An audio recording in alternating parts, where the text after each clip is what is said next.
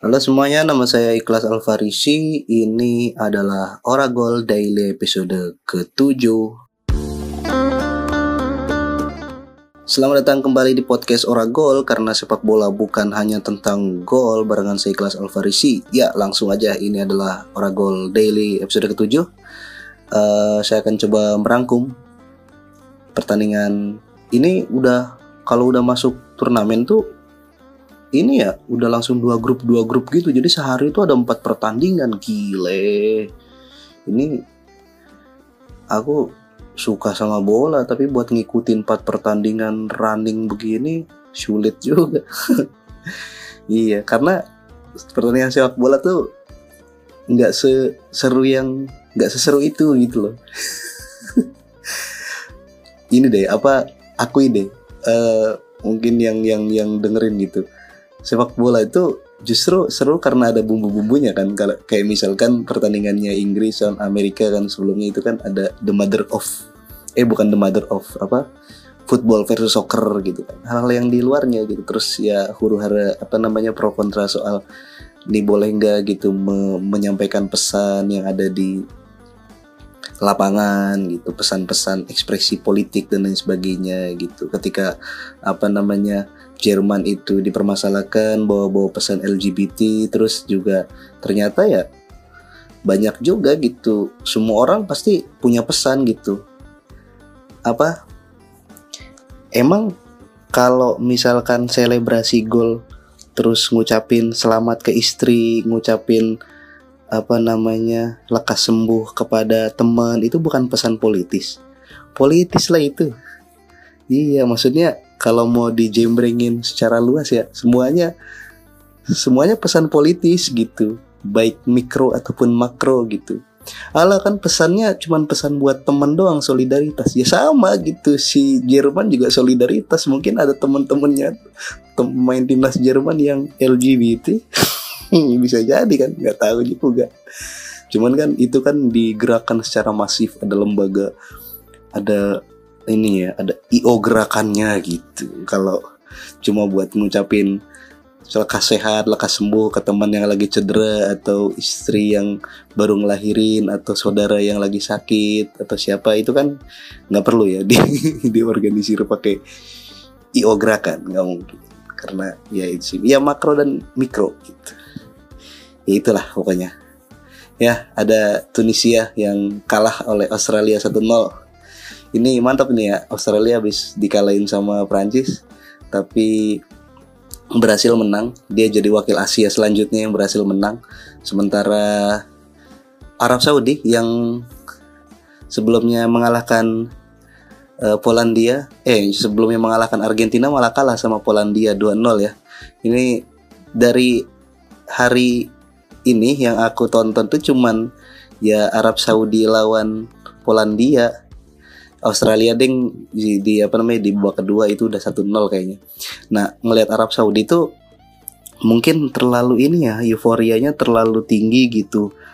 Uh, kalau kemarin tuh dengerin podcastnya Rehan soal decolonize your mind gitu mungkin uh, mental Arab Saudi masih terlalu inferior sehingga ketika dia berhasil mengalahkan raksasa bernama Argentina kebanggaannya terlalu memuncak gitu sehingga bu ekspektasinya bukan hanya dari penonton tapi ekspektasi yang ada di pemain tim ya secara secara tim gitu jadi jadi jadi tinggi gitu loh. Terus pas lawan Polandia tuh kelihatannya gitu kayak over over proud gitu. Di awal udah langsung ngegas ngegas ngegas ngegas untung Polandianya bener-bener mainnya hati-hati banget nah di sampai ke babak kedua mereka kayak kehabisan bensin gitu. Akhirnya Polandia berhasil memanfaatkan apa ya kelengahannya Arab Saudi akibat udah habis gitu stamina-nya dan berhasil unggul. Dan salah satu momen ikonik di sini adalah golnya uh, Robert Lewandowski ya ketika dia susah sekali mendapat supply daripada rekan-rekannya. Tapi ternyata dapat dia nyari sendiri golnya gokil. Memanfaatkan kesalahan ya kesalahan kontrol dari backnya Arab Saudi itu akhirnya dicuri sama Lewandowski dan akhirnya bisa menceploskan gol ke gawangnya Arab Saudi. Dan nangis ternyata itu adalah gol pertamanya Lewandowski di Piala Dunia. Gokil bisa. Jadi ini adalah Piala Dunia terakhir kalinya si Lewandowski ya dan akhirnya kesampaian juga gitu nyetak gol di panggung akbar gitu Oke, selanjutnya ada Prancis yang memastikan diri jadi tim pertama yang lolos ke 16 besar setelah menaklukkan Denmark Denmark 2-1. Poinnya jadi 6, jadi tim pertama yang punya poin 6 di antara peserta-peserta lain di Piala Dunia. Jadinya Prancis terlepas dari kutukan juara bertahan Piala Dunia. Iyalah itu mah kutukan memitos gitu. Kalau mentalmu jago mah ya jago aja gitu.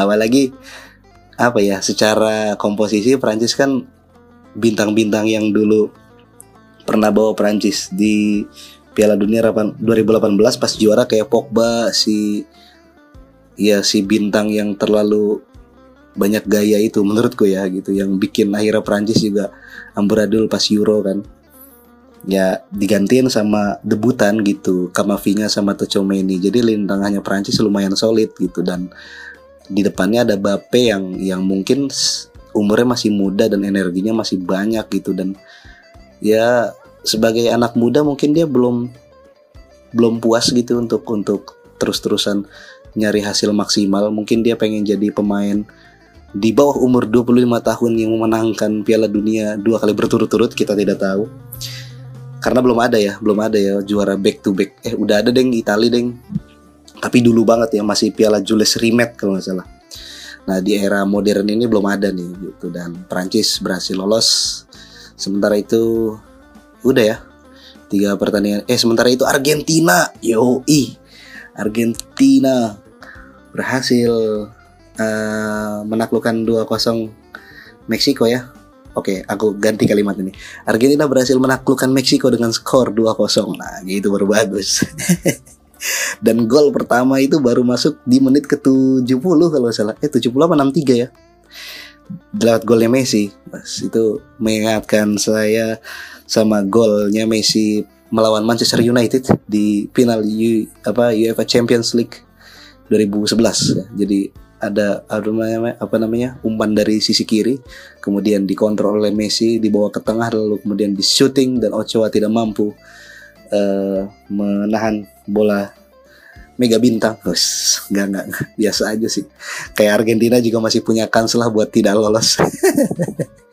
Tapi yang sulitnya di Meksiko ya ini jadi menarik nih gitu grup C ini Arab Saudi poinnya 3 Polandia gara-gara menang lawan Arab Saudi jadi poinnya 3 Argentina juga baru menang lawan Meksiko poinnya 3 jadi sementara yang mimpin masih Polandia terus ada Arab Saudi di nomor 2 dan Argentina di nomor 3 karena kalah kalah itu ya apa sama Arab Saudi ya kan kalah gitu. Meksiko masih berjuang dengan poin satunya. Di pertandingan terakhir ini menarik nih. Nanti kan Meksiko ketemu Arab Saudi. Polandia ketemu sama Argentina. Nah empat tim ini masih sama-sama punya kans buat lolos. Nah ini jadi persaingan yang seru gitu loh. Ketika sampai pertandingan terakhir semuanya tuh masih punya harapan lolos. Tidak seperti mana nih?